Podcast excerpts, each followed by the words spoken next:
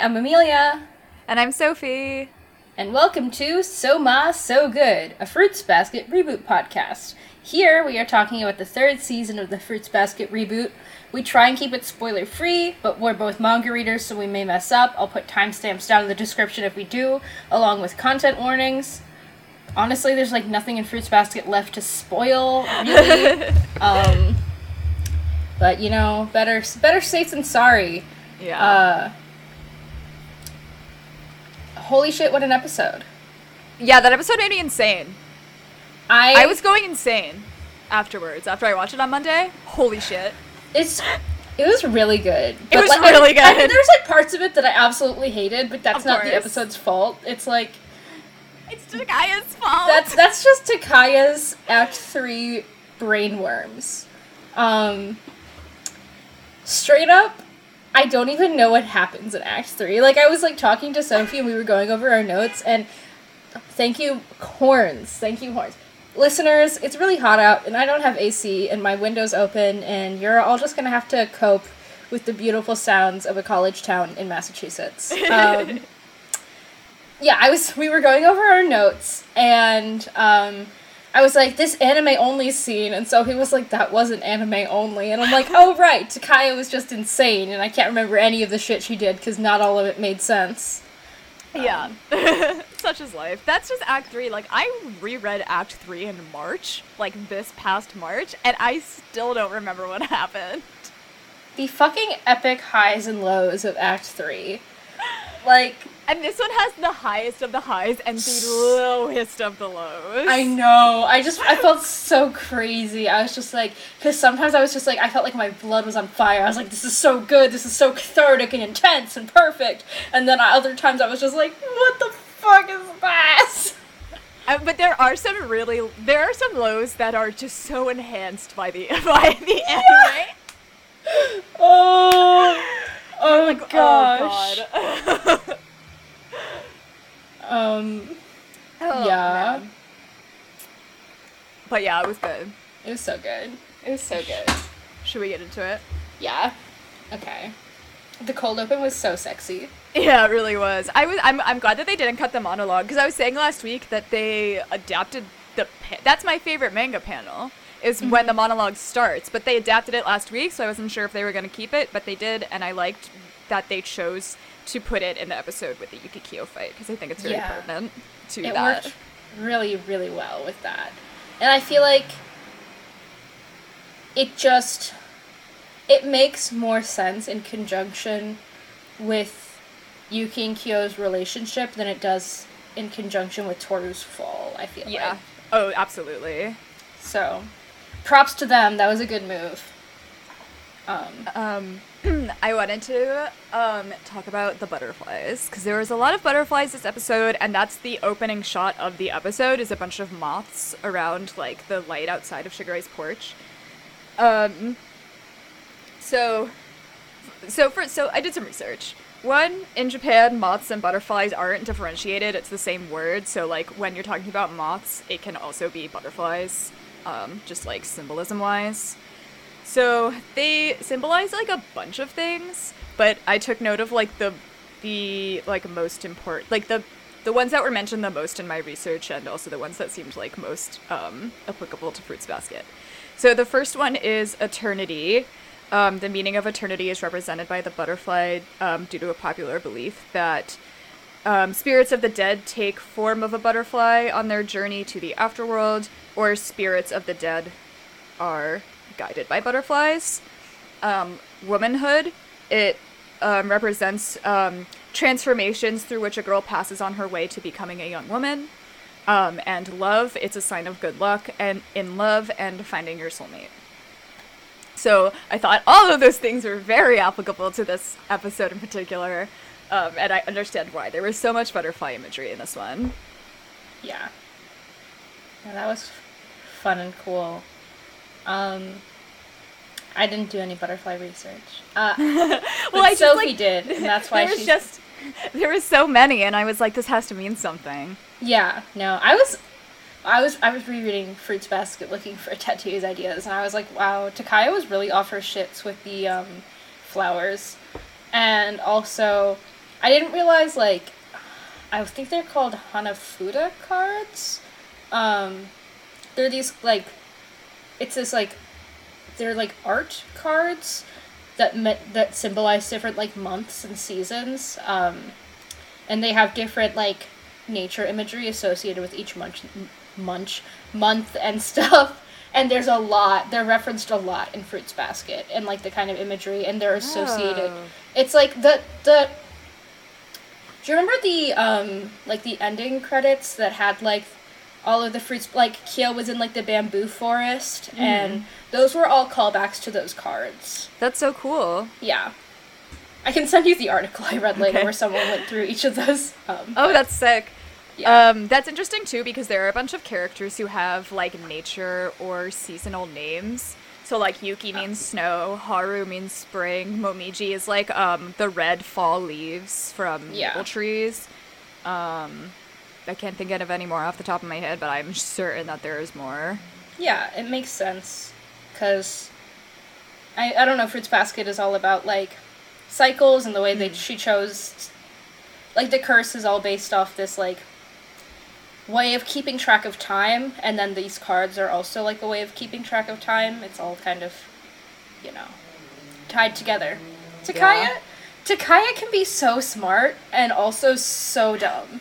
She has such range. She has, like, I think that she's just, like, really, really good at symbolism. Yeah. Like, it's, like, a really big strength of hers.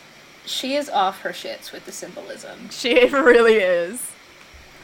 Anyway, so this monologue, we got a little off track.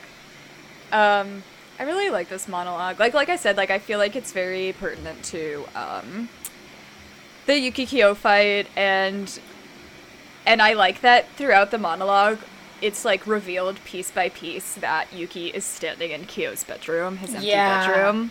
I just, like, I think that, like, there's a lot going on with Yuki and his feelings about Kyo here, and the realization that, like, he is not just a victim of Kyo, but Kyo is a victim of him, because he also he upholded the same toxic family values that were inflicted on him towards Kyo. And here he's kind of accepting his own complicity in this cycle, and, like, finally getting to the point of realizing that, like, him and Kyo, like, have way more in common than they ever had in conflict. Yeah. No, I loved that. I think that, like, the way they adapted it made it a lot more clear how much this monologue is about him, like, processing his relationship with Kyo, and how, like, I think watching Kyo's reaction to both Toru's accident and, like, the way he tried to push her away during the confession really made him, like, reevaluate the way he's treated Kyo, because he's like, oh, holy shit, like, like, he's, like, he saw how much pain Kyo was in, and I think it forced him to, like, think about, like, what the root of that was and how he might have contributed. And so having this whole monologue, like, I thought it was just, like, pretty and very atmospheric, and also, like, the, like, it showed, like, such, like, how much of an absence that, like, both Toru and Kyo leave in, like, Shigure and Yuki's life. Like, it calls back to, like, back when Yuki and Shigure were the only two people living in the house, and, like, how kind of, like, quiet and sad that was. And how, even though, and how obviously Toru, like, really, you know, adds a lot of life to the house and also fucking maintains it, but also how that, like, Kyo's presence was, I think, also very much an important part of these extremely transformative 3 years that Yuki has had, and he was very much, like, a part of his experience and a part of his home for the past 3 years, and how, like, now Yuki is having to also grapple with that. Yeah, no, for sure. And I think, like, a lot of the, like, stuff that Yuki kind of, like, managed to process about Kyo in season 2 was more about, like, himself and how Kyo made him feel, which is why I like that, like, finally, like, he gets to the point where he's like, how did I make Kyo feel? But again, like, I've said this before, like, it just seems very lopsided, because I don't think that Kyo gets nearly as he doesn't have, like, the same epiphany that Yuki does. Like, I think, like, in this episode, like, Kyo does finally realize that, like, Yuki is also just another person, but, like, it's not, like, done with the delicacy that I think, like, Yuki's is towards Kyo. Yuki's been, like, slowly, working it apart piece by piece, and Kyo's just been so busy with other stuff. Yeah. That, like, I think his relationship with Yuki, like, it just was not anything in his life that nearly had the urgency as any of the other things going on, so it was just like, okay, like, me and Yuki have a bad relationship, and now we're nicer to each other. Whatever. This is the least of my fucking concerns. Well, I actually think it got shafted. Yeah. Like, because, like, so much of his arc focuses on Toru that I kind of do feel like a lot of his other relationships ended up getting shafted writing-wise. Yeah, that's fair. Yeah. I think... Fruits Basket should have been longer. That's just what it comes down to, is it just should have been longer. Yeah. Yeah. I think, like, it makes sense to some degree that he kind of realizes it suddenly, and also without really processing it. Like, he's the one who, like, whatever, I think, admits it first. Well, obviously, like, in the fight, and then Yuki fucking loses it, but, but I don't think Kyo is, like, thinking or really knows what that means to him or Yuki at all in the way that Yuki does, which is why Yuki fucking loses it, but... I guess Yuki is also, like, a little bit more thoughtful than Kyo, just, like, about his own, like, interiority. Kyo is just, like, as much as I really, really wish that Yuki and Kyo had more focus in literally any other season than just season one, or act or whatever, I also do understand that Kyo was, like, too busy not wanting to get locked in a cage, but also wanting to get locked in a cage because he was suicidal to really be like, you know what, you know what I should do? Reflect, because I'm a super reflective person, and reflect on my relationship with Yuki. He was just like, just absolutely going through it, so. Yeah, true. That's all I had to say about the cold open. Yeah. It was just that pretty monologue. Yeah, atmospheric. I like that monologue a lot. Takaya's that's one of Takaya's good monologues. It's so good. It's really nice. And then we get Chaos Trio. I fucking love them. I love the student council. Yuki Kakeru writes, apparently. Thank you. Dude, literally, it's so... Okay, first of all, before I get to that, the redheaded hottie. I know. Oh, that's what I meant to say. Yuki, Kakeru Kyo writes redheaded hottie. Oh. Like, obsessed with that. Like, I was so sad because they cut. There was a line, like, in Act 2 where he calls Kyo hot, and I was like, oh, they cut it. Homophobia. No, they gave it to me. They added a line. Because what he actually says here in this scene in the manga is, do you want to cry into my bosom? Oh, we did lose that. Wow. Trade-offs. Like, trade-off Yukaru and Kyokaru. Yeah. Do you want to cry into my bosom is so good. I do think about that constantly. Wow. But also really funny that he's like, where's the redheaded hottie? And Yuki is just like, I don't fucking know. This scene was so fucking funny. It was so funny. I just, like, I mean, Ibata's really good at, like, pacing comedy. And so it was just, like, I loved all the, like, Kimi being like, so, like, what's the deal with you and Toru? And Kakeru, no hesitation, being like, oh, she's his mommy. And he's like, so what the fuck, man? I told you that in confidence. Are you fucking kidding me? It's so fucking funny. But it's funny because, like, Kakeru knows what Kimi's reaction was gonna be, and that's when she's like, shut up, you know, like. But his Yuki's reaction was so cute. He's just like I really like that he's still so embarrassed about it, but, like, in a cutesy way, like, I feel like he's, like, come very far, but he's still a very private person, and I think he's, like, still a little blind to how people actually perceive him, but, like, it's not as, like, dire as it used to be. No. He's like, oh, God. Like, but it's, you know. Yeah. Oh, that's what I was gonna say. I remembered what I was gonna say. That I think it's pretty funny that they, in the beginning of this episode, call back to the fact that Yuki and Kakeru are very close and confide in one another. Kind of a strange choice, but okay. Okay. So fucking good and funny, though. Just the antics. Yeah. I really like that Kakeru, like, makes light of it, because, like, I think that, like, I mean, like, Yuki's embarrassed and, like, it's a little insensitive, but I also think that, like, talking about Yuki's feelings and referencing times where he's been vulnerable with Kakeru kind of, like, normalizes the whole thing. Like, it's not, like, their vulnerable conversations, like, they're not, like, a shameful anomaly that they can, like, never speak of again, but they're an integral part of their friendship, and it's something that helps them understand each other better. So, like, I really like that he, like, brings it up again in a way where it's, like, kind of not a big deal. Mm-hmm. Yeah, I thought it was nice. It's cute. I also love that, like, Kakeru was like, it's like, you know, she took care of him when Yuki was as weak as a baby deer. And Kimi's like, so she's his girlfriend? He's like, I just told you, she's mommy. What do you understand about her being mommy? Yeah, he's like... And Machi is, like, side-eyeing the fuck out of all three of them. She's like, yeah! Like, what?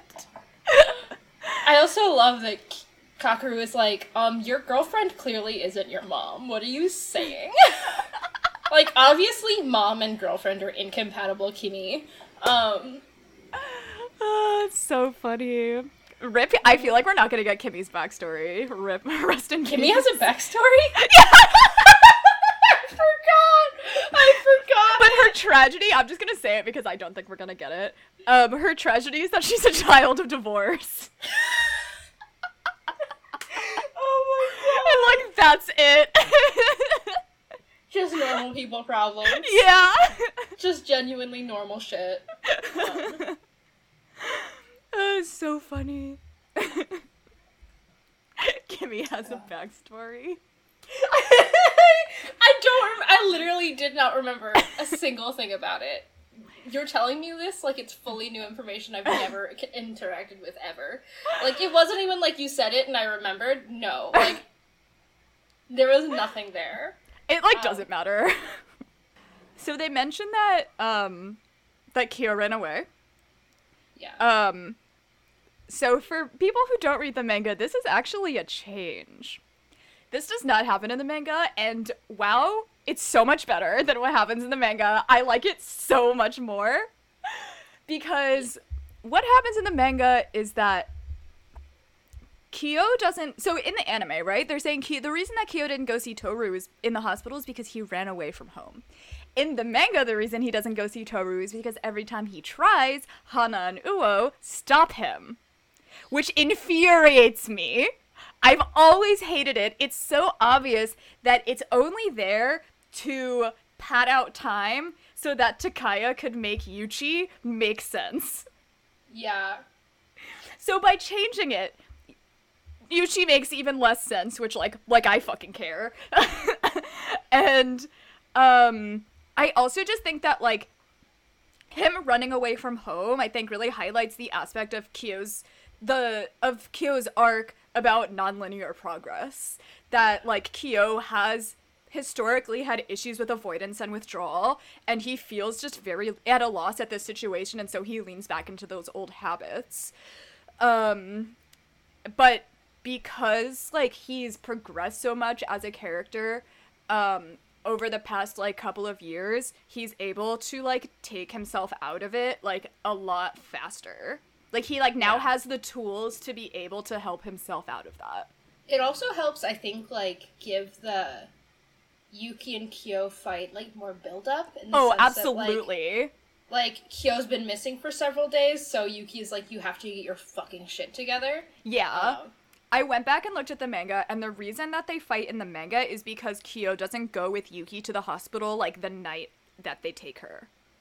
Mm. But in this case, it's been days. So, like, yeah. I definitely feel like the level of Yuki's anger, like, is a lot more justified, I think. Yeah. Yeah, no. Really good change. Thank you, Reboot, for this. Yeah, very strange that they made a change for the better. Every now and then, I guess they really do something smart. I do also wonder, like, because, like, Takaya is a supervisor. Mm-hmm. I wonder, like, if Takaya was, like, change it sucks. You know what I mean?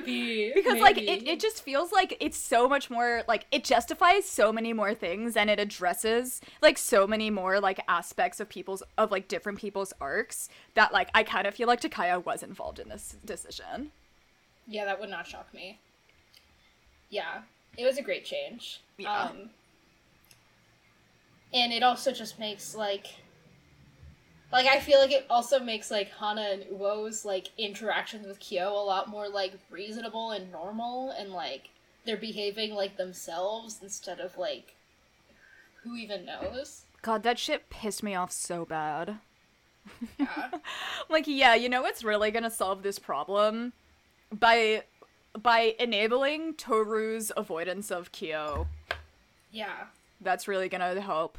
Thanks, guys. But they didn't do it in the anime, so they're all good. Yeah. Instead, well, what we do get is this scene I fully thought wasn't in the manga, but apparently it was. It is. Which is this interaction between Akito and Hana and Uo, which I don't understand it. It makes no sense. No sense. It's just like, they're like, oh, this is the person that was there when Toru fell, and Toru, like, apparently gives them a 1-minute synopsis of what happened, which is, I presume, like, we got into an argument, and we were, like, outside, and the cliff fell from under me. That's, I'm assuming, what happened. And, like, Akito didn't push me, the cliff, like, there was an avalanche or whatever. So, and then the other information Akito gives, and then Akito's like, it was my fault. Also, I stabbed Kureno. Also, I abused Kureno, too. Yeah, like... also, I abused and stabbed Kureno, to which Hana is like, you're a woman, aren't you? And Akito's just like... Dude, Akito looks like they want to fucking die. And they do in the manga, too. The way that Hana clocks Akito is so aggro. Yeah. And the only reason, like, okay, I have my theory, which is that Akito does not pass outside of the estate, but I also think that, like, the reason that Hana is able to clock Akito so confidently is because of heteronormativity. She's like, oh, so this is the person Kureno was staying for? It must be his girlfriend. Yeah. Which is fucking ridiculous. It's just, it's a bad time. I was, like, trying to figure out, like, why Akito even, like, told, like, just offers up this information to them. I thought maybe, like, okay, here are my theories, that they were, like, trying to punish themselves by robbing themselves of a first impression, or, like, manifesting their fear of rejection again, but this time as, like, a form of self-harm. Honestly, those are my theories. I truly cannot imagine why Akito would do this, though. Akito's, like, fucking in their, repentance era. Their repentance era. They're complete fucking strangers. Yeah. I don't fucking know. And also, Akito did very much, slash their friend, too. Because Akito slashed Toru. Yeah. That's why she has bandages on her arm. Yeah. Like, Akito did hurt Toru. They just didn't push her. And then Uo was like, I'm gonna give you a hug. Uo's insane for this. What? Dude, Uo, you could have died. Dude, Akito's like, yeah, I stabbed Kureno. So Uo's like, you need a hug, man. Like, what is happening? It just, like, I get, like, Takaya is going for the, like, everyone deserves a second chance, but also, like, what sane human would do this? It does not work. Like, Momiji and Akito's interaction was, like, kind of weird, but made sense for both of their characters, I feel like. Like, why Akito opened up to Momiji is, like, a little weird, but it's, like, I feel like, you know, I'd buy it. And Momiji is very much himself through that whole interaction. That's all Momiji. It makes total sense that Momiji would be someone that would, like, give Akito a second chance despite everything, because that's kind of, like, how Momiji is. Why Uo was like, you just slashed my friend and stabbed my boyfriend. my boyfriend. My you boyfriend. You stabbed this guy I met twice. You know what you need? You need a little hug. Oh my god. I just feel like Uo just does whatever Takaya wants her to do with no actual, like motivation or justification behind it other than Takaya wants her to do this thing. Yeah. Oh, that's another thing. Akito's like, I heard about you and Kureno. What did you hear? That they had one awkward lunch date? Is that what you heard?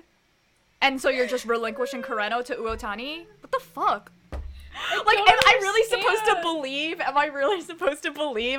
God, I haven't gotten this heated over Uo Kureno for so long because, like, it's just so bad. It's so bad. And, yeah, and so, like, then this, like, scene ends, right? We have this insane, like, and then, like, Uo goes to visit Kureno, and it's, like, it makes me insane because she, like, almost has it. She's like, oh, wow, like, I barely actually know this guy. And, like, he doesn't know me. Like, I've been, like, you know, like, really romanticizing this, like, one interaction, like, these two interactions we had, and I've really built up this person, and, like, I'm really just a blip. We're really just blips in each other's lives. And I'm like, oh, like, you get it? You're getting it? And then she, like, goes in, and they have this little conversation, and then she's like, I'll follow you anywhere. And I'm like, no, you got so close! When Kureno says, I don't deserve you, no, you do not, sir. You don't. You were right. You don't deserve her. Oh. Leave. So frustrating. Oh, it just makes no fucking sense. Also that Kureno is like, I need to do, and like, Uo's like, the person you stayed for is like Akito, right? And Kureno's like, yeah. And I need to do one last thing for her. I need to, like, get out of her. And so Uo's like, wow, still prioritizing Akito's feelings above all else. I'll follow you anywhere. And I'm like, no! Like, no, what, like, he literally... He just demonstrated that he has no spine. He has no fucking spine. That's what you want, Uotani? Oh my god. Okay, there's also a butterfly in this scene. Yeah. Which I thought... Well, at first, before I did the research on the symbolism of butterflies, I thought that it was maybe a reference to Kyoko and Katsuya, which I think, like... Whatever, they're not going to adapt it. But Uotani and Kureno are meant to be a parallel to Kureno, to Kyoko and Katsuya, and obviously butterflies are associated with Kyoko. So I thought that it was a reference to them. I also now think that, like, it's representative of the love aspect of the butterfly, and also the womanhood that, like, Uotani is, like, becoming a woman in a way that I absolutely fucking despise, but I think that is probably why it's there. Yeah. I'm just, like, if the reboot was gonna cut Kyoko and Katsuya, cut them too. Come on. I don't want to deal with this. I know we've already I know it was too late to really cut them, but holy shit. It's just so... It makes me so mad. It's so bad. I can't wait for them to get, like, engaged way too early and for Uo to then break off the engagement and just disappear in the night. I love that for her. Yeah. Uo, hysterical, breakdown era. When? Necessary, because she needs to not decide that some guy she barely knows is her fucking soulmate, Uo. Holy shit. She's like, this guy reminds me of Toru. I'm in love with him. Girl, no. Girl. I also feel like this, like, Kureno is in the hospital because he got stabbed by his girlfriend who is, like, a psychotic family head. You know nothing about this man. Clearly his life is way too complicated. Like, you really want to get involved with something like this? Like, you have no idea what's going on in this guy's life. But yeah, it sucks ass. It sucks. Truly? And it's like, you know, there were two things in this episode that really sucked, but, like, this one wasn't funny. The other one was very funny to me. This one just made me mad. Yeah! God, what a waste of two characters. Really? They had so much potential. And instead you just, I don't even know, you did a bad job with them. Fruits Basket AU, where everything's the same, except that Uotani's parallel to Kyoko is that she gets pregnant in high school and then she goes and gets an abortion. Oh my god. That'd be crazy. It would be really fucking crazy. This is my actually feminist Fruits Basket script doctor.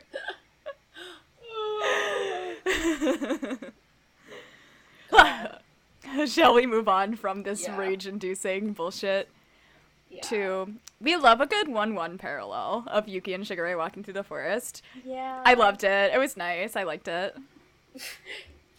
Shigure saying adulting fucking sent me. Shigure, geriatric millennial. He literally is. So in the true. Reboot. He would say adulting. He would. Wow. So funny. And... Yuki being like, we're not making Toru cook for us. I know, he's such an asshole. I love him. I love him so much, but he really is such an asshole. He's such a man.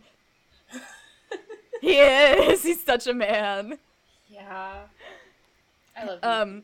I love Shigure's character trait that he always forgets to lock the door. I know that wasn't the case this time, but that is a character trait of his. Yeah. Haru's just there. No, okay, I actually went and checked the dub because I didn't understand the first sex joke, and it didn't really make that much more sense in the dub either, I think, because Yuki's like, don't be crass, and I was like, what? I think that the joke was the sliding between, like, I think that was the joke, which I think is maybe, like... I think the joke is ambiguously that Shigure is, like, slutty, or whatever, or the house is in some way slutty. Yeah, I think it has... Like, he's basically calling the house easy. Oh, is that what it is? I feel like it's one of those things where, like, the humor is so Japanese that it's too subtle for me to understand. He's like, he called it an easy conquest. And he's like, meh. No, he calls it an easy conquest, and then he says, I could just slide right in. And that's when Yuki hits him. So that's why I think that it was, that's so gross, Haru. He's horny in the scene. He really is. He's like, I'm going to talk about how your house is slutty and also my girlfriend's tits. And then... Literally, I was screaming. I was so glad they included the thing about Rin's boobs. I think it's so funny. Like, there's so few times where we see them being, like, just really regular teenagers. And Haru telling Yuki that Rin's boobs got bigger is just the most teenage thing ever. I mean, Yuki's such a little prude. He's like, shut up. It's like, yeah. Yuki's so prissy. I fucking love him. It's because he's gay. Yeah. Because you know what the response to that should have been? Nice. Yeah. That's what I would have said anyway. Yeah. But I like women. Yeah, no. I love the line where Yuki's like, are you trying to brag? Sexually harass me? Or... Well, it was three things. Yeah. Like, brag. I can't remember what the third thing was either. What the fuck? What was it? I don't fucking know. This is really bothering me. Do you want me to get my manga? Yeah, I'm dying. Yeah? This is gonna fucking haunt me. This is great podcasting, everyone.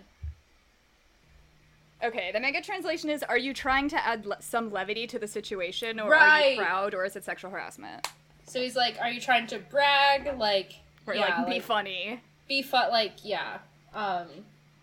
Lighten the mood. He's like, are you trying to lighten the mood, brag, or still sexually harass me? And then I love just, like, the beat of Haru thinking, and then being like, all three? So good. I also love like, Yuki's such a prude that he considers Haru saying that Rin's boobs got bigger sexual harassment towards Yuki. Yeah. Buddy, that's not what sexual harassment is. Sexual harassment is when he grabs your nips. Yes! But Yuki doesn't really mind that. I was rereading bits of the first, like, Haru episode in the manga, and he wakes up, and Haru's like, oh, I was just telling Toru about how I'm in love with you, and Yuki's like, stop being a freak! It's so funny. And he says it in that exact tone of voice. Yeah! It's so fucking fucking good. I'm like just dropping shit. Anyway. The energy of today's podcast. Yeah. Okay. So I took note of a line. So they're like talking about, because they hear something from upstairs and they're like, I guess Kyo is back. And Yuki says, whatever. They're like, oh, fuck, he, ran away. And I think Haru says something like he didn't see Honda in the hospital. And Yuki says he has his own pain and his own reasons. Which is extremely sympathetic. Yeah. No. Very sympathetic. My note on this scene was, I love Yuki acknowledging Kyo's pain and then being like, but I still have to beat his ass. I love good. It. Because he's like, he can see how much Kyo loves Toru and how happy she makes him. And again, that, he has realized finally that, himself, Kyo is a victim of brainwashing and cult mentality and abuse, but also, Toru becoming first. Toru always comes first, as she should. Yuki gay best friend era. He's like, you broke my best friend's heart, and I have to fucking throw down. He's such an icon for this. I love him. I love this scene. I think it's... And I just think, it's such a good subversion of the, love triangle, where, instead of them fighting over the girl, they're still fighting over their girl, so to speak, but it's because, Yuki just loves her so much in a platonic way that he's like, you are making her miserable, and I need you to fucking apologize to her. It's not, it is sort of about him, but it's, mostly about, his relation to Toru. Yeah, it's all on Toru's behalf. It's you make me fucking insane, Kyo. You are, and you've just been a huge dick, but it's not you don't deserve Toru. It's right. You need to get your fucking act together so you stop making her miserable. And I like that he never says, you don't deserve Toru, because it's honestly, it could be something that Yuki could have said, but I think Yuki knows that that is not his call to make, and also he has been watching them for years, and it doesn't matter if he thinks that Kyo deserves Toru. Toru thinks that she deserves Kyo. Yuki has been really consistently through all of Fruits Basket always very much respects Toru's choices and stuff. Yeah, that's something that gets brought up several times. I think Kakeru says something to him about what if Toru dated some other guy or whatever, and Yuki's that's not my business. That's up to Toru. Which I think is, really refreshing and also just, really, demonstrates, the nature of their relationship. Yuki does not feel like he has any, possession of Toru. They're just, really good friends. It's good. I love them. They... Yeah, so he goes upstairs. He's like, I'm gonna go beat down. He goes upstairs, and just the second he opens his mouth, his voice is very low. It's sort of it does call back to the masculine bravado that he used to perform when they fought in season 1. But in season 1, when he would do that, it came out very cold and holier than thou. And the delivery, just right off the bat in this scene, is he's really not holding back the fact that he is very upset. Yeah. Also, Shimazaki EGOT win. He absolutely destroyed this scene. I watched it so many times. He fucking blew out his voice. I know. A fucking legend. No, he did such a good job. Amazing. Uchida and Shimazaki just, killed this whole scene. I know. Uchida killed this scene, but he didn't say that much, so... No, he had way fewer lines. Yeah. But, I just, love the, escalation that Shimazaki took Yuki through the past 3 seasons, and how, I think, Yuki consistently, when he yells, because Yuki doesn't yell all that much, right? It's, pretty notable when he does. When he yells, it does still sound like the voice of someone who is not used to raising their voice. And also, a lot of the times, it sounds very painful, because, I think that, Yuki has to be pushed to a really emotional place to lose control this. But I think there's just, something about, this monologue in particular, both, the writing and the delivery, that comes off very, unself-conscious. He, is beyond caring. Yeah. And it's all, just, catharsis. This is Yuki losing control. Like, finally. Yeah. Like, he's such a tightly controlled little guy. And, like, even as we see him, like, open up and learn how to, like, relax and stuff, like, he's still never really had, like, an emotional outburst like this before. Like, ever. And usually, because usually his response to stress has always been to shut down.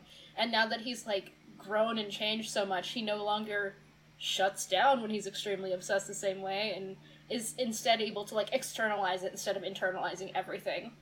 Mm-hmm. Yeah. So. Wow. I took a note of a Kyo line. He says, "It'd be better if you were with her." Yeah. Which I like that they address, like, again, that trope. Except that, like, it's not based in reality. Like, yeah. Kyo is still projecting this image of perfection onto Yuki. And it's like, he's not saying it because he thinks it'll make Toru happy. And also, like, Kyo fully knows that, like, that would never happen. Like, he understands that Yuki and Toru's relationship is, like, completely platonic. But it's because, like, he still deep down believes that Yuki is perfect and inherently better for him and more deserving of Toru's love than he is.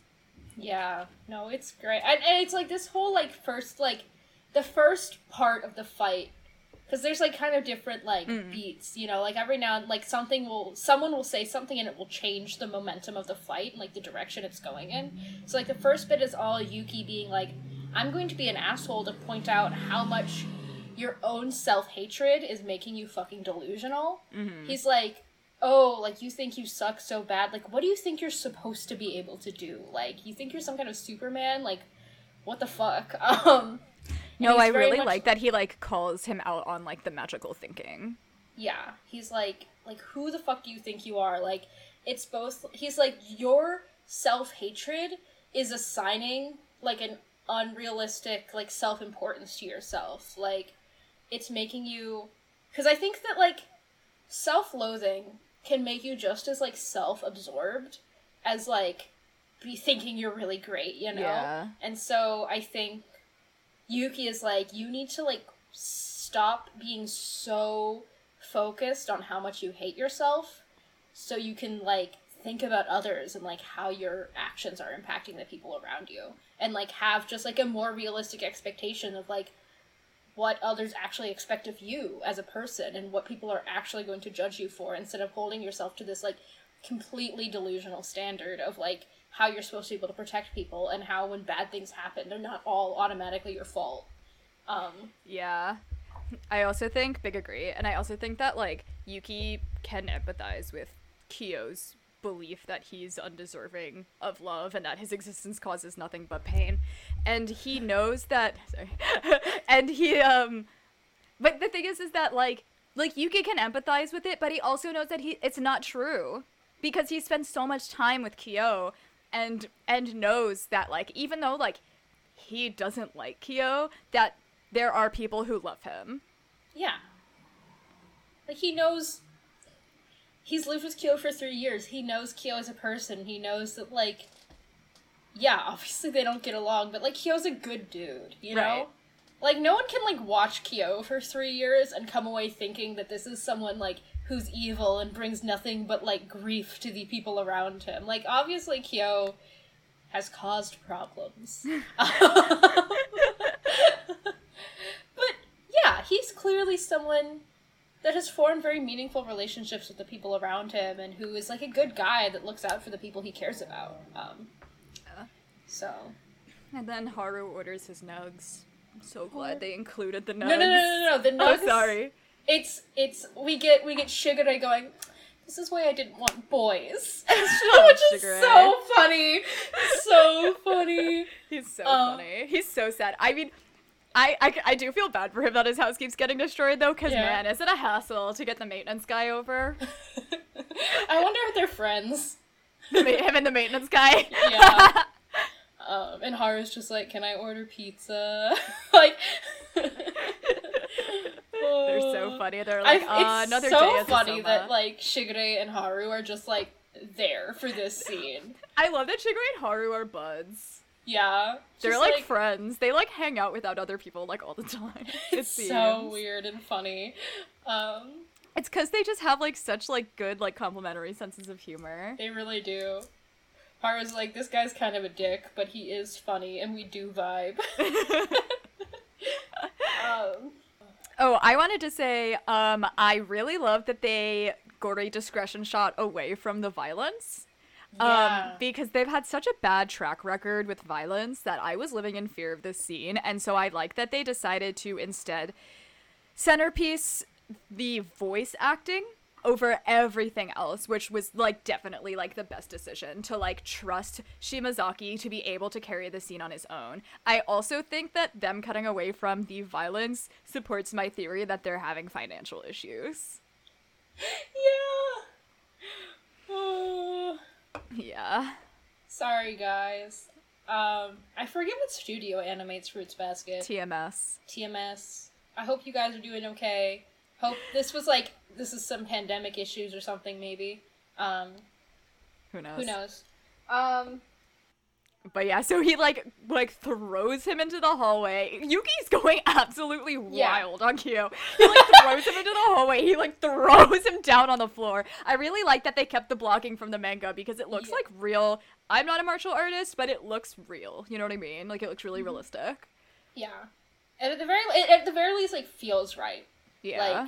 Like, which I think is more important than, like, anything else, is if, like, the violence is, like, tonally appropriate and, like, feels right. And it's very, like, grounded in reality. Yeah. It's not fucking, there Toru goes, sailing through the air. Fucking Rin and Akito. Oh, God. Made me so mad. But it's so, like, I really love when he really fucking snaps. And he's just, like, going wild on Kyo. And, like, I think it's just really indicative that, like, Yuki is holding in just, like, so much hurt and pain that was inflicted on him by Kyo, mixed with the shame and the self-loathing of his aspirational attraction towards him, like, while that was still happening.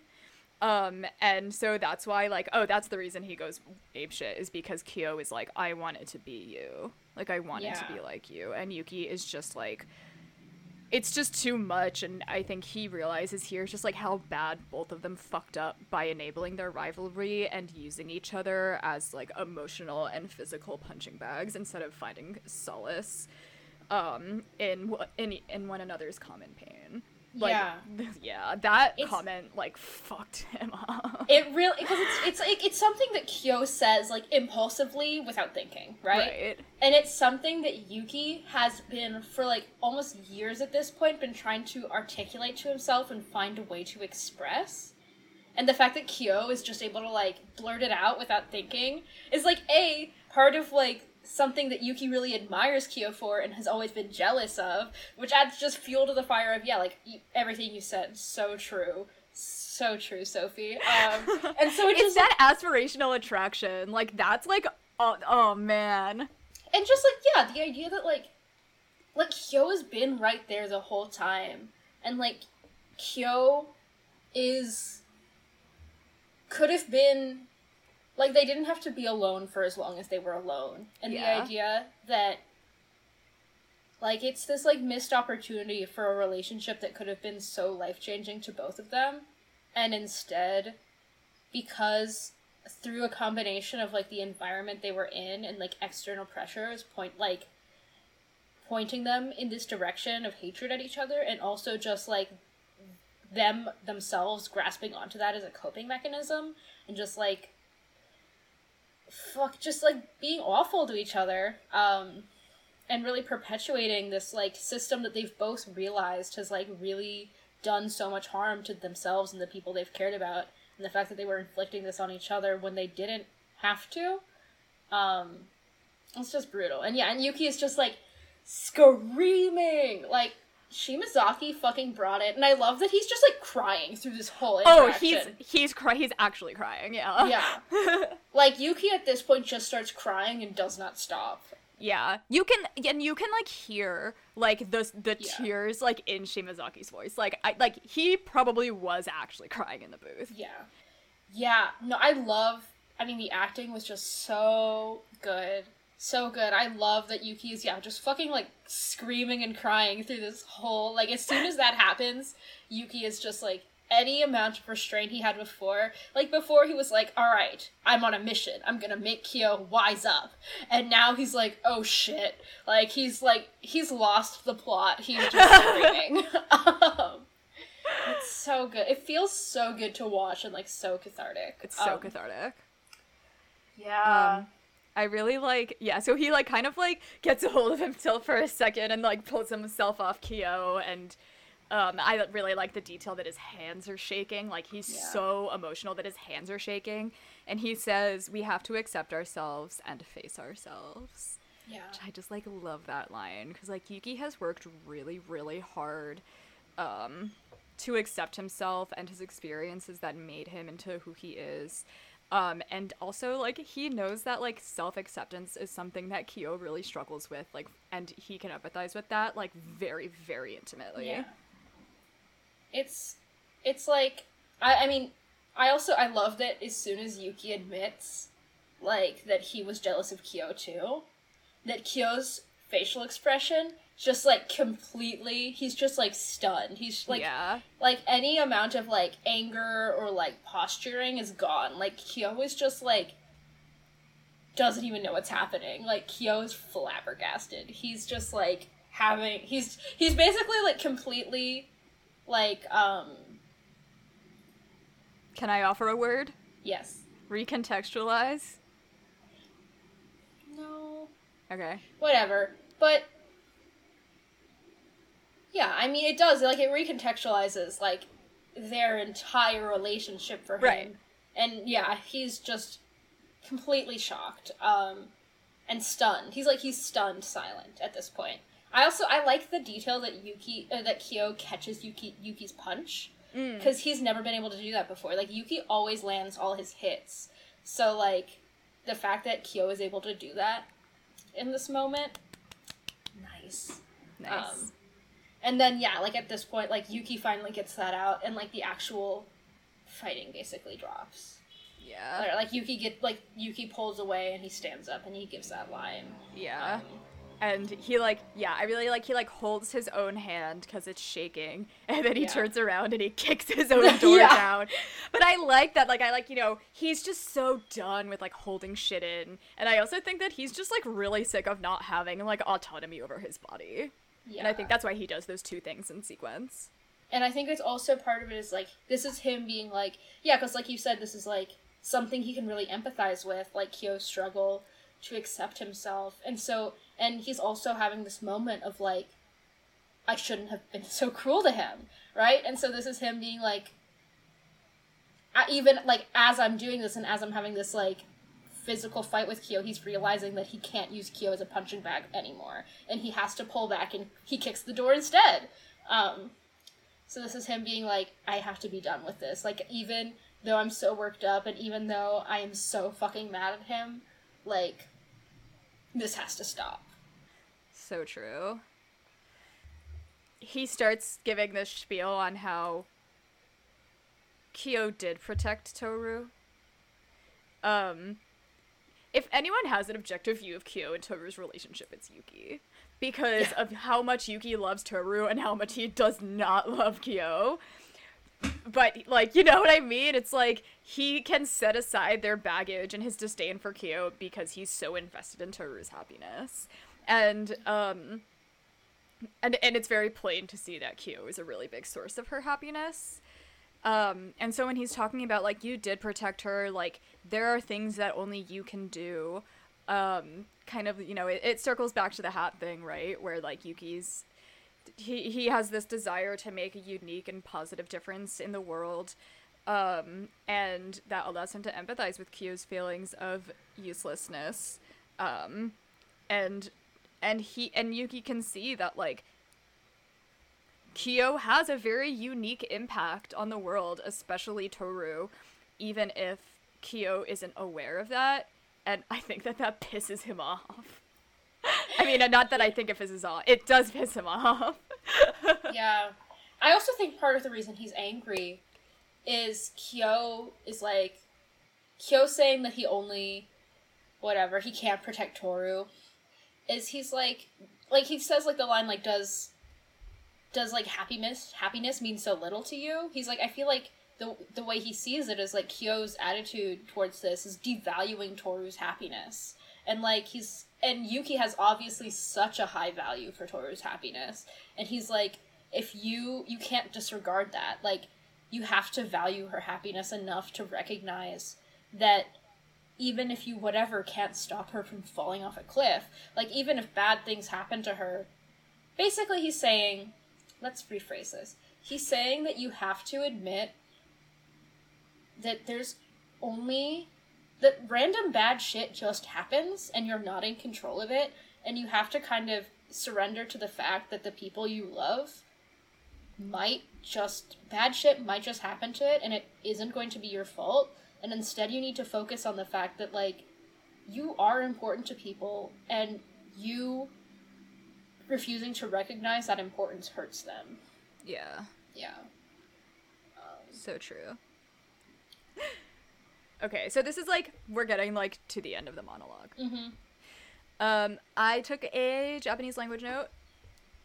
So Yuki says, me, the guy you admire, just gave you a pep talk. Mm-hmm. But he says ore-sama, which, if you remember, is what he calls himself at the beach house when he is threatening Kyo over Toru's happiness. But the difference is that at the beach house, it's insanely cringy. And everyone around him, it's so cringy to watch, and everyone around him is, like, cringy except for Haru, who's like, Yuki, you're so cool. I love Haru. Oh, God. But here it's not cringy, and I think that it's because, like, he's throwing Kyo's perception of him back in his face and saying, like, look how fucking ridiculous, like, this is that you think I'm somehow better than you. And I also think that, like, it's a subtle acknowledgement that, like, Yuki did also feel like he was superior to Kyo, and, like, Yuki bought into the brainwashing with regards to his, like, inherent superiority over him just as much as Kyo did. And I also think that, like, he's also saying, like, you know, the straw manning that you did of me, it's based in nothing. Like, we are equals. Mm-hmm. Yeah. I really liked that detail. Mm-hmm.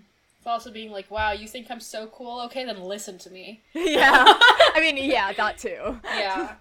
No, it's good. I love this fight. It's so good. It's so good. It just feels good to watch. Mm-hmm. You know, like, sometimes you have those really cathartic scenes, and you're like, finally, and you're like, oh, this really hit. Ugh. He chases Kyo out, and he's like, damn it, I hate that guy.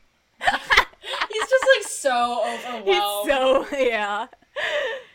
He's like, and then he just, like, has to, like, sit down. He's like, I'm just gonna sit down right here where I am, because holy shit.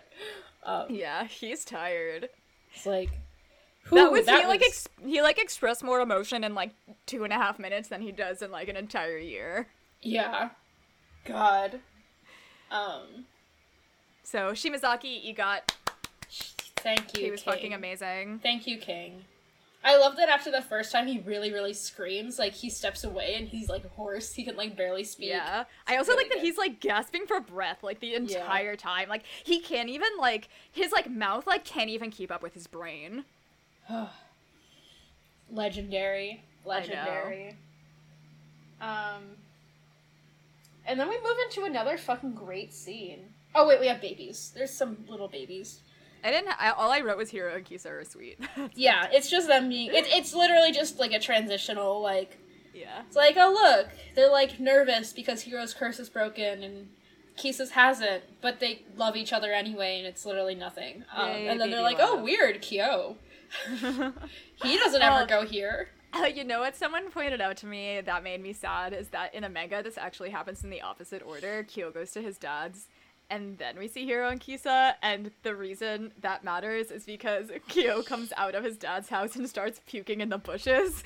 Because and And Hiro and Kisa are like, what the fuck? And then Kisa gives Kyo a handkerchief. So that does happen in the manga. He does not throw up in the anime. Very sad. Sad. No, that's good. That's a good detail. Sad. It is, right? Okay. It like shows like how like crazy anxious he is about this meeting. Yeah. As he should be. I mean, you know. No, it's a big deal for... I mean, it's a fucking huge deal for him. Yeah. Sad. Okay. But instead we get it as a weird transitional scene where they're just like, oh, what? Kyo is here? Yeah. And then we just go into, like, yeah. We see his dad in his fucking record room. His fucking record room. Emporium. He lives in Tower Records. Yeah. Just him and his extensive record collection. And, huh? I said, sorry, was that a dated reference? Yes, I believe so. Yeah, his little day drinking record dungeon. Yeah. Dude, that's what I want in my house. A day drinking record dungeon? I don't think so. Yes? What? I think you could have a record dungeon, but I don't think you should be day drinking in it. Why not? I'm a grown-up. Just because you're a grown-up doesn't mean people should be day drinking. If you're day drinking for no reason, no. Bad sign. Hey, sometimes you never have a drink during the day. I mean, I will, but it has to be, like, for, like, a reason. Like, for, why? Like, a... What if the reason is you want to drink? I don't know. It's just forbidden to me. It doesn't have to be, Amelia. You can have a drink if you want. I mean, obviously, Kyo's dad is an alcoholic. Yeah, like, that was the implication here. But what I'm saying is sometimes I just want a little drinky. I guess that's fine. And sometimes that happens to be at, like, 1:30 in the afternoon. I can do whatever I want. You sure can. I do not drink during the day unless it's, like, a whatever, like an event, you know? Anyway. Bio Dad is not drinking because he wants a little drinky. No, he's an alcoholic. He's an alcoholic, which I really like that detail, like, a lot. Like, I think that, like, Kyo's been faced with the reality that his coping mechanism with Yuki has done nothing but cause both of them pain, and now he sees his father's choice of to escape from reality, which is, like, 1,000,000 times more destructive. This whole scene is just Kyo looking at what he could have turned into. Yep. It's so good. It's so good. But the alcoholism, like, I really like the alcoholism just because it's like, Yuki and Kyo's thing is very, I don't, like, what am I trying to say? I'm trying to say that, like, alcoholism is a very common and realistic coping mechanism. And I think that it brings the whole situation, like, back down to reality. Yeah. I also think... See, this is just my personal headcanon about Kyo being an uptight little asshole that never drinks. But I feel like Kyo's straight edge. But, like, it really fits if you consider, like, the fact that, like, he really does have anger issues. Like, you can see that, like, this is something that, like, he inherited from his father in many ways and, like, was modeled to him as a young child and maybe is somewhat of, like, a genetic predisposition. And here you can see, like, what, like, in what ways is Kyo really trying to distance himself from that? And, like, what are the things about himself that scare him because they remind himself of his father? Mm-hmm. Yeah. I mean, it can also speak to, like, the fact that, like, they both have addictive personalities.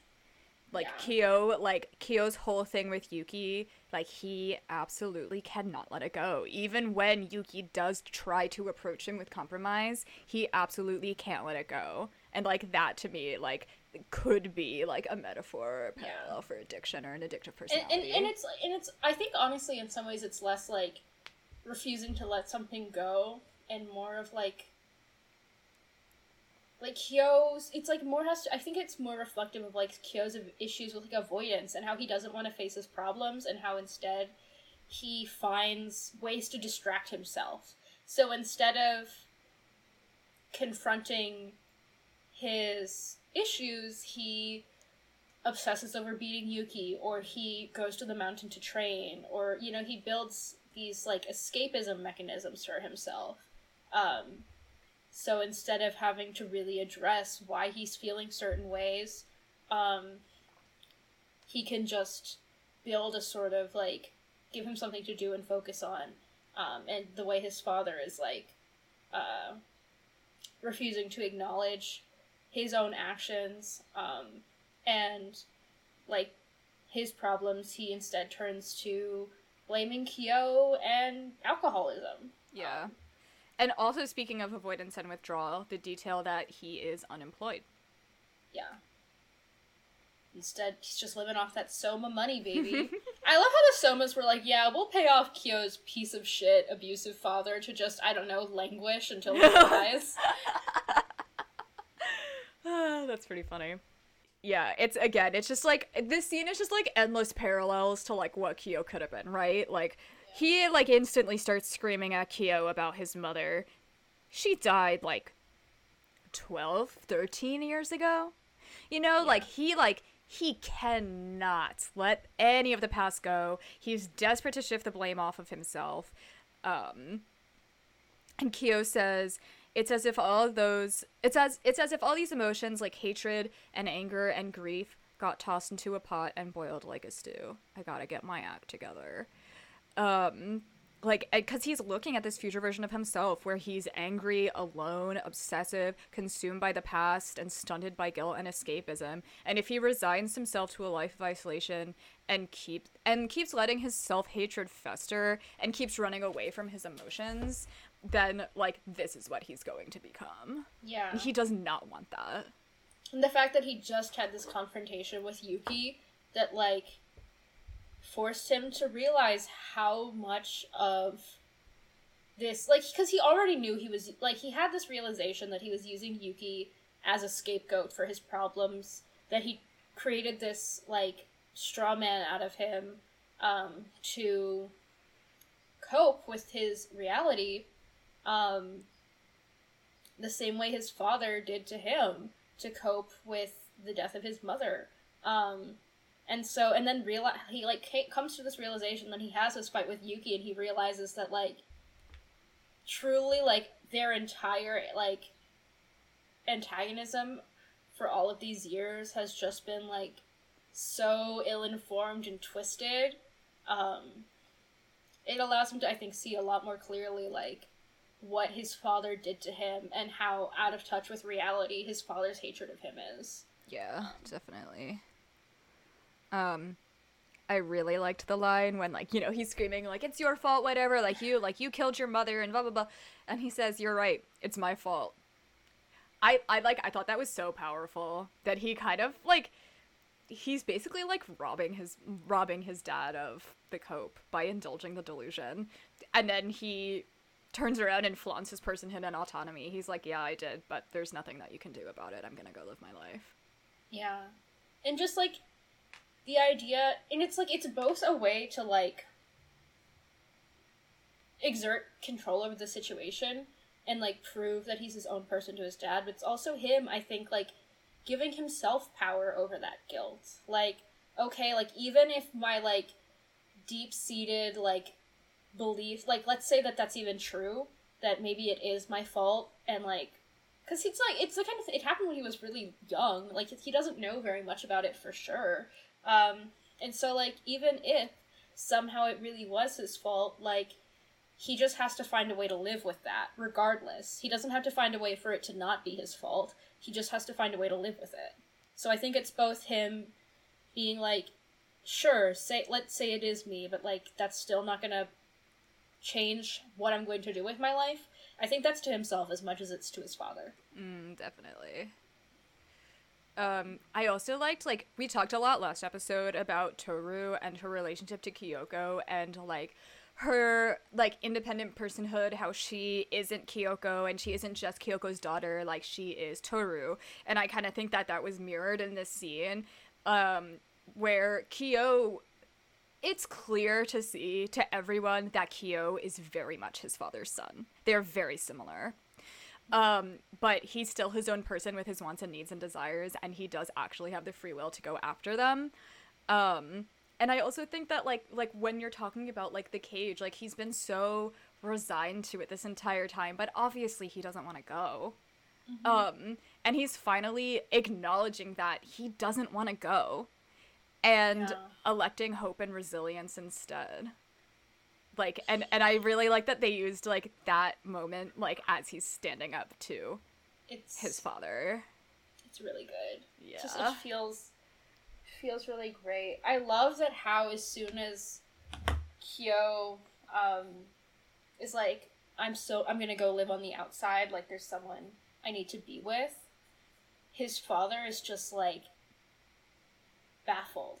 Like his father just like, it's so clear how much his father doesn't understand that Kyo is a person. Right. He's just like, he cannot conceptualize that Kyo has lived a whole life and has made relationships and have people who love him, because he just seems to be like convinced that like everyone views Kyo as like the same horrible, unlovable monster he's made Kyo into in his head, because in some ways it's like he's been living in the Soma cult his entire life and to some extent had those beliefs confirmed because he's really isolated himself from anyone who's like regularly interacting with Kyo.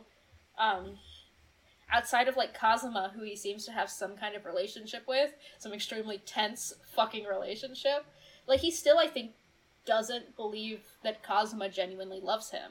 Like, he still thinks that Kazuma is doing this for the money, is doing this out of guilt, and the idea that Kyo is not fundamentally unlovable to him is, like, he just doesn't understand. He cannot conceptualize it. Yeah. I also really liked Biodad's voice actor. A lot of his deliveries reminded me of the way that Uchida used to deliver Kyo's lines, like, at the very beginning when he was very yelly. It was very, like, evocative of Season 1 Kyo. Yeah. And then he says this thing where that makes Kyo realize that his memories are, his memories and interpretation of events leading up to his mom's suicide were extremely clouded and unreliable. Yeah. I forget the exact line, but he's like, you know, his dad gets more and more distressed and out of control and is like, everything is your fault. Like, it's like, she birthed you or something. Like, he says something horrible like that. Like, you two did this to me. He starts lumping Kyo's mom in with Kyo, and all of a sudden Kyo is like, did you say that to her?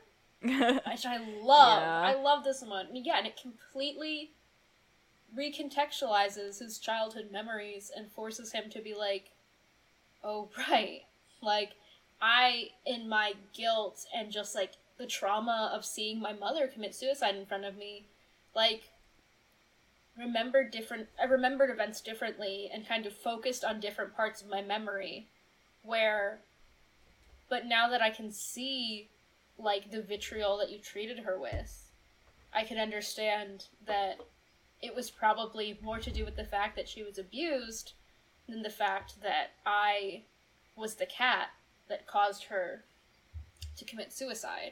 Yeah. I also, like, I really like it because, like, the reason that Kyo can even, like, recognize this is because he's, like, finally, like, experienced unconditional love. Not just from Toru, but from, like, his friends as well. And, like, he knows how people in love should treat each other.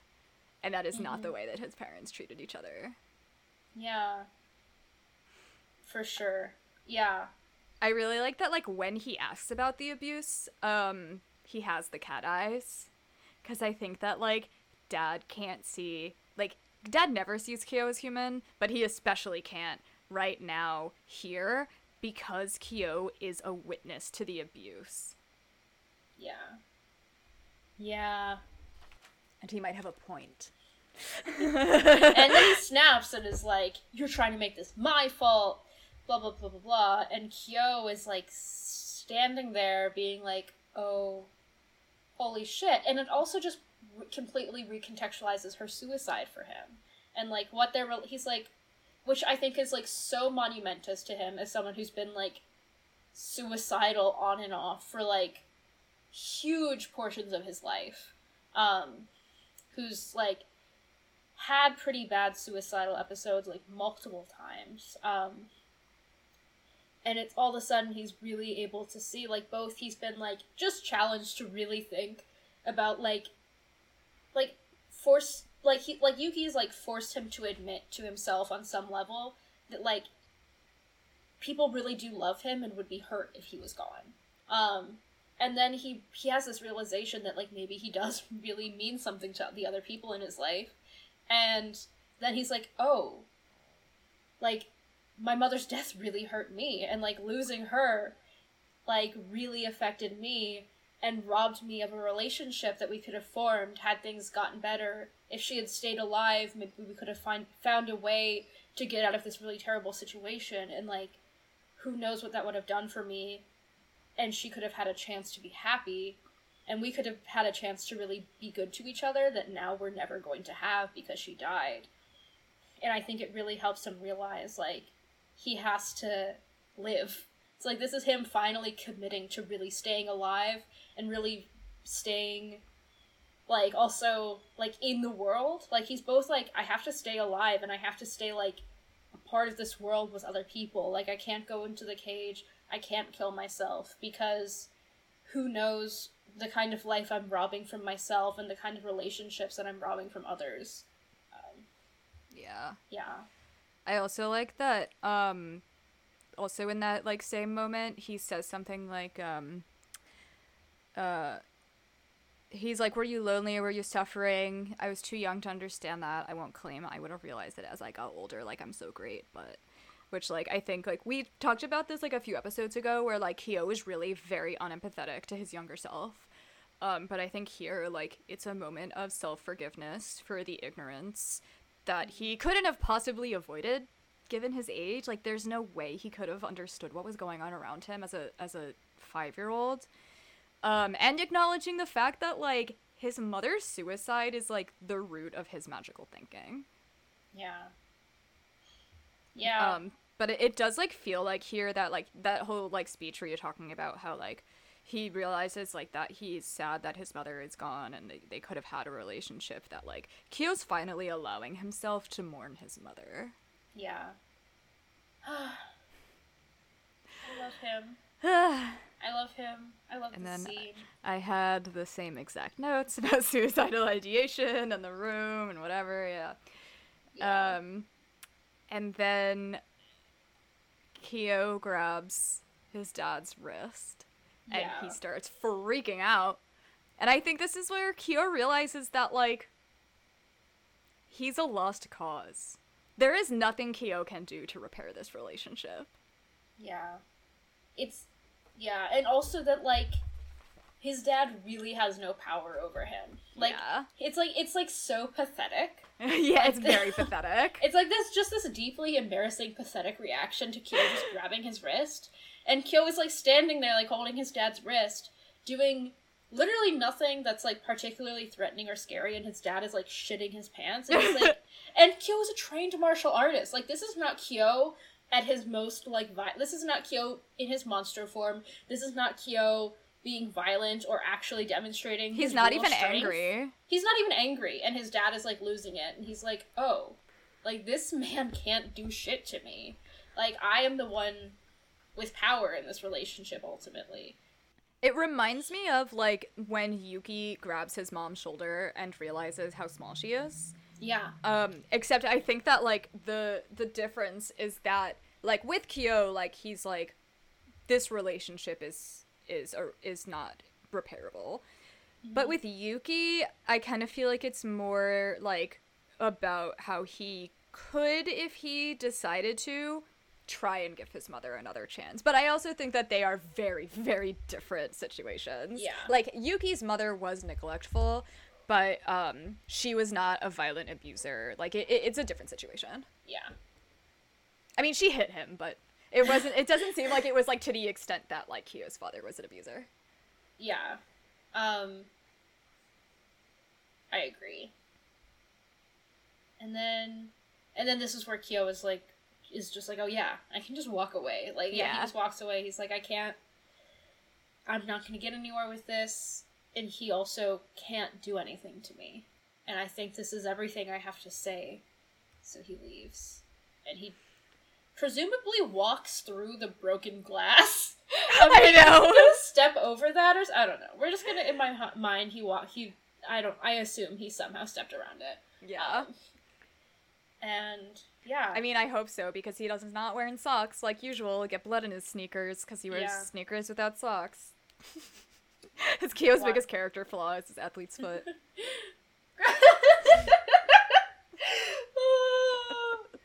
Yeah. And then Akito frees Kyo. Yeah. That's like, it's the best possible move because they're dismantling the institution that most represents the curse. Mm-hmm. Is this an anime-only bit? I can't remember. Like, all this whole scene with, like, Akito and the maid. I'm pretty sure the maid is anime-only for sure. I think that the maid is anime-only, but I do remember a scene where... Okay, what happens in the manga is that this scene happens, and Akito is like, I'm destroying the room. And the maid says, I liked you better before. But I think that her monologue is anime-only. Yeah. But Akito... yeah, decides to free Kyo and destroy the cat's room, which is just great. And also just, like, it's showing that Akito has, like, changed. Like, it's not just talk. Like, Akito is, like, truly, internalizing the, like, what they've done and what they're doing wrong and, like, this system they're upholding. And they're, like, okay, this is over.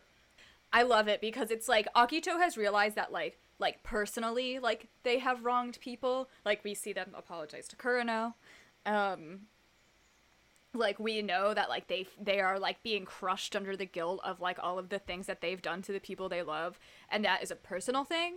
But they also realize that the violence that they have been enacting on others was supported by this system. And that the only way for the violence... like, Akito stopping being violent is not enough to stop the violence because the violence is a product of a system. It's systemic. And so, like, they're addressing that, like this was a group effort. And that the only way to stop the violence is to dismantle the institution that upholds it. Yeah. It's great. Akito communist confirmed. Yeah, and then we get this monologue from the maid, which I thought was a really lovely addition. Yeah, me too. Where she starts talking about how she doesn't know how to cope with this change and how, like, these people who are young have, like, their whole life to, like, rebuild and, like, create a new life for themselves outside of this system they've grown up in. And, like, it's obviously gonna be fucking hard and horrible, but she has no idea how to do that. Like, she has just grown up in this world. She does not know. She's, like, invested her whole life in it, and now she's like, and now what? Now what do I do? Yeah. Yeah. I took note of a line. She says, I'm too old to change. And Akito says, then stay where you are, as long as you want, but I'm going. Yeah. Which is very, like... like, I think that Akito, like, kind of rejects that. The I'm too old to change. Like, they're like, you can do whatever you want.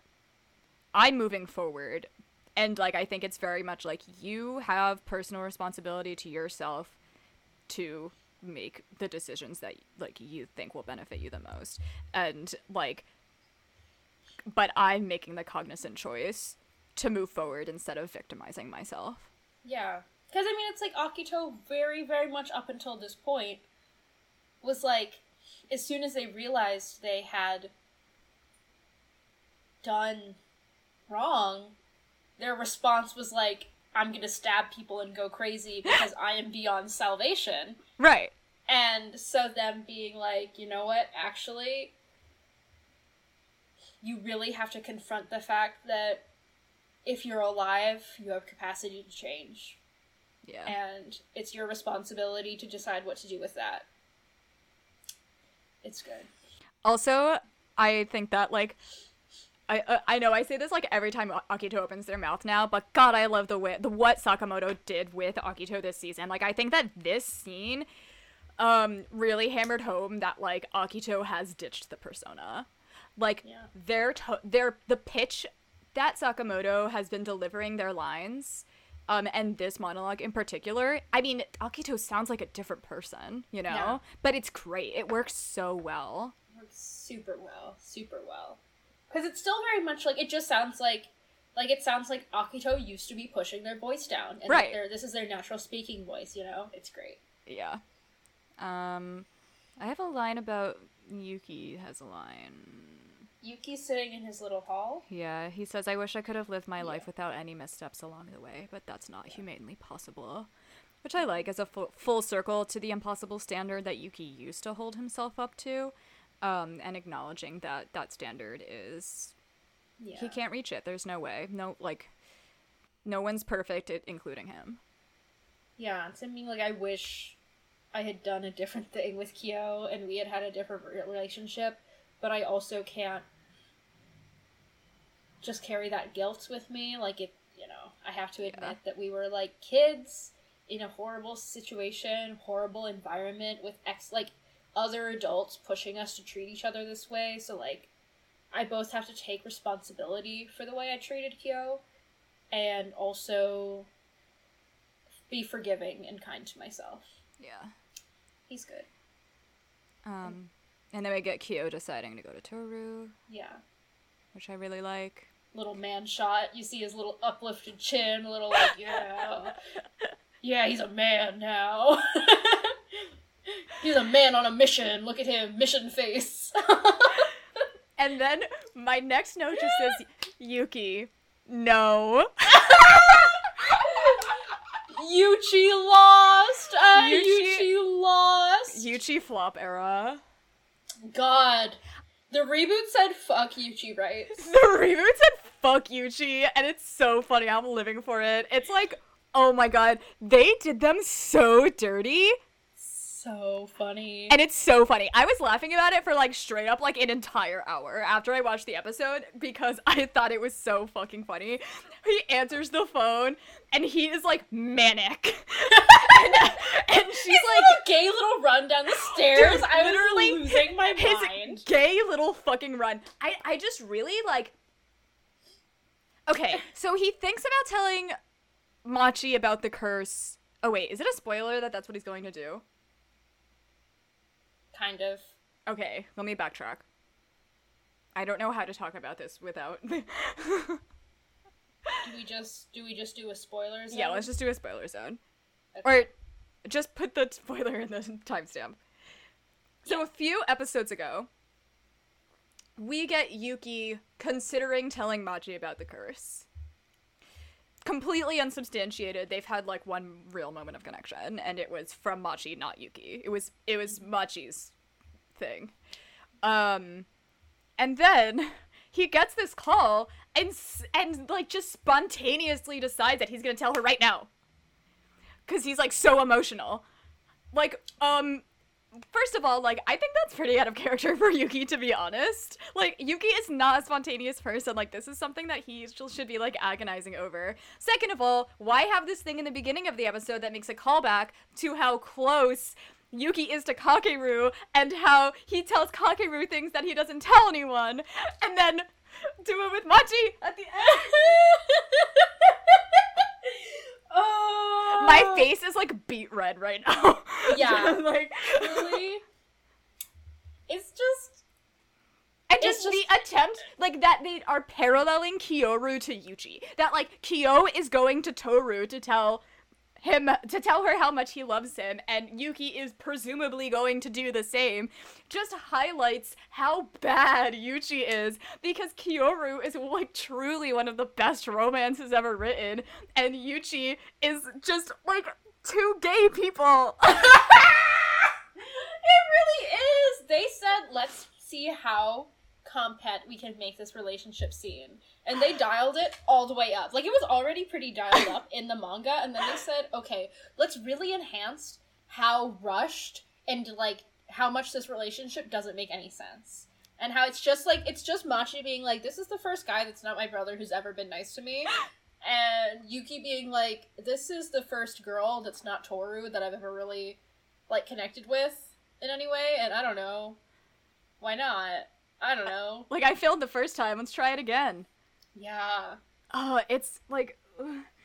And the other thing is, like, because they cut so many of Yuki and Machi's scenes together, they, like, don't even have, like, a rapport, really. Like, no. They barely know each other. Because, like, I do think, like, in the manga, like, I think that Yuki and Machi have a very sweet and very cute relationship. Like, I do think that, like, Yuki and Machi have a very genuine connection. But it's just not present in the anime at all because they cut all of their development. And I'm actually shocked that they cut, like, there are a couple of scenes that I'm very shocked that they cut because I thought that they were, like, really important to making the romance make sense, but I guess they were just like, this romance doesn't need to make sense, but also, like, we spent all of season 2 paralleling Yukaru to Kyoru to make it make even less sense. Yeah! Also, Takaya, what the fuck? God. Oh my god, yeah. It sucks for Machi. It does more than anything. Machi. Like, Machi's arc was already nerfed by the romance, but, like, the fact that, like, she just... we barely know anything about her. We know, like, the bare minimum. And the bare minimum is why she's similar to Yuki. Yep. Where is Mogeta? Where is Mogeta? Where? Where Show is me he? Mogeta. Show me Mogeta. Oh. Wow. God. And it's, like, so much of her is, like, insecure about not having a personality and being boring, and then they cut, like, all the scenes that give her a personality. I know, because that's when she starts, like, because, like, spoilers for the manga, but, like, Yuki and Machi's thing is, like, gift-giving. Mm-hmm. They like to give each other gifts. It's very cute. And the way that Machi, like, reacts to the gifts is, like, kind of the thing that, like, I think that Yuki really likes about her is, like, that she does get really excited, but in, like, in a very offbeat kind of way. We never see that from Machi. No. It is, they really, poor one out for Machi, just done so fucking dirty. I'm so sorry, queen. Yeah. I feel bad for Machi, because, like, the thing about Yuki is I don't think it's a good romance, really, but I think they're cute, and I think they really get along. Yeah, I think that it's a really nice relationship. Mm-hmm. Like, I think they should break up, but, like, I understand. But, like in the manga, I can, like, kind of buy what's happening in a way that this just doesn't make any sense. Like, in the manga, it's, like, two people who really get along and are kind of like, maybe we should date, and... like, who hasn't dated their male best friend in high school when you're denying your sexuality? I know I did! Yeah. Yeah, me There's too. Just something about, like, a guy being nice to you for the first time, and you're like, maybe I can be straight. Yeah, so true. So true. Male attention in a patriarchal society is a hell of a drug. Especially when you're, like, very alienated by your peers, the way that Machi is. And the way that a lot of gay people are. Yeah, no. Yeah, exactly. Like, it reads very much as a very realistic... Yeah.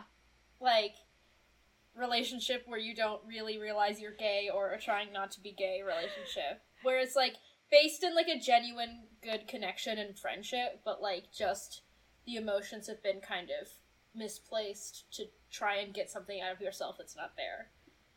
It reads as a very realistic mistake. Yeah. Something they will laugh about. But this doesn't even read as that. This is just like, what the fuck is happening? This reads as bad writing. Yeah. Yeah, it's pretty sad. But it did make me laugh very, very hard. It did make me laugh. His gay little run.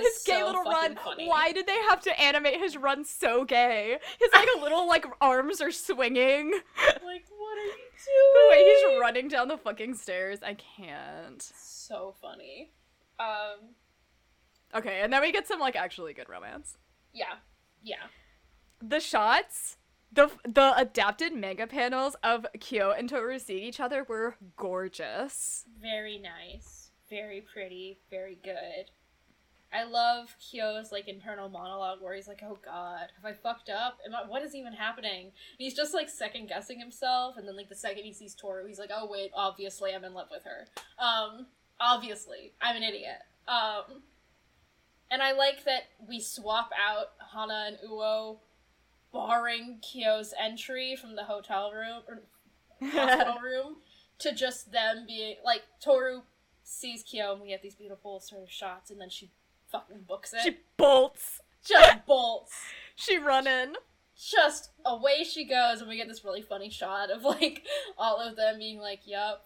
And then Hana and Uo are just like, I have to laugh. Like, that was good. And that's, like, them realistically dunking on Kyo for being a dick. Like, this is how they would actually act instead of being like, you can't see her. Just being like, you fucked up, didn't you, huh? Just like, I have to laugh. Yeah. So, I'm just gonna laugh until my stomach hurts. Yeah, it was really funny. I love that Hana's randomly holding a rabbit plush that presumably Momiji gave Toru, and she's, like, helping her carry her things from the room. It's cute. So cute. And then I love Kyo being like, I'm faster than you are! Yeah! Just taking off! And Hana and Uo being like, he's so stupid, but... He is cute. They're gaily posing with each other, like, he's so dumb. Young love. And ED are be hated, but I do think it was funny that Kyo is already just, like, fussing over Toru as he's, like, chasing her down. He's like, you just got out of the hospital, stop running, you're gonna hurt yourself. Like, I thought that was so cute. I was very cute. Aww. Like, he's even in these crazy, intense moments, he's still Kyo, and he's still like, stop running! Yeah. You just got out of the hospital! Like, he's fussy little man. He's a fussy little man. And I do like that, like, I liked that a lot because I like that they kind of, like, ended the episode on, like, a light note, given how, like, dense this fucking episode was. Yeah. Yeah. Yeah. Wow. What an episode. That was very good. It was a good episode. Good. Wow. Are we done? Yeah. All right. Thanks for listening to this week's podcast. If you want to check us out, we're on Twitter and Tumblr at So Ma So Good. Thanks for listening. We'll see you next week.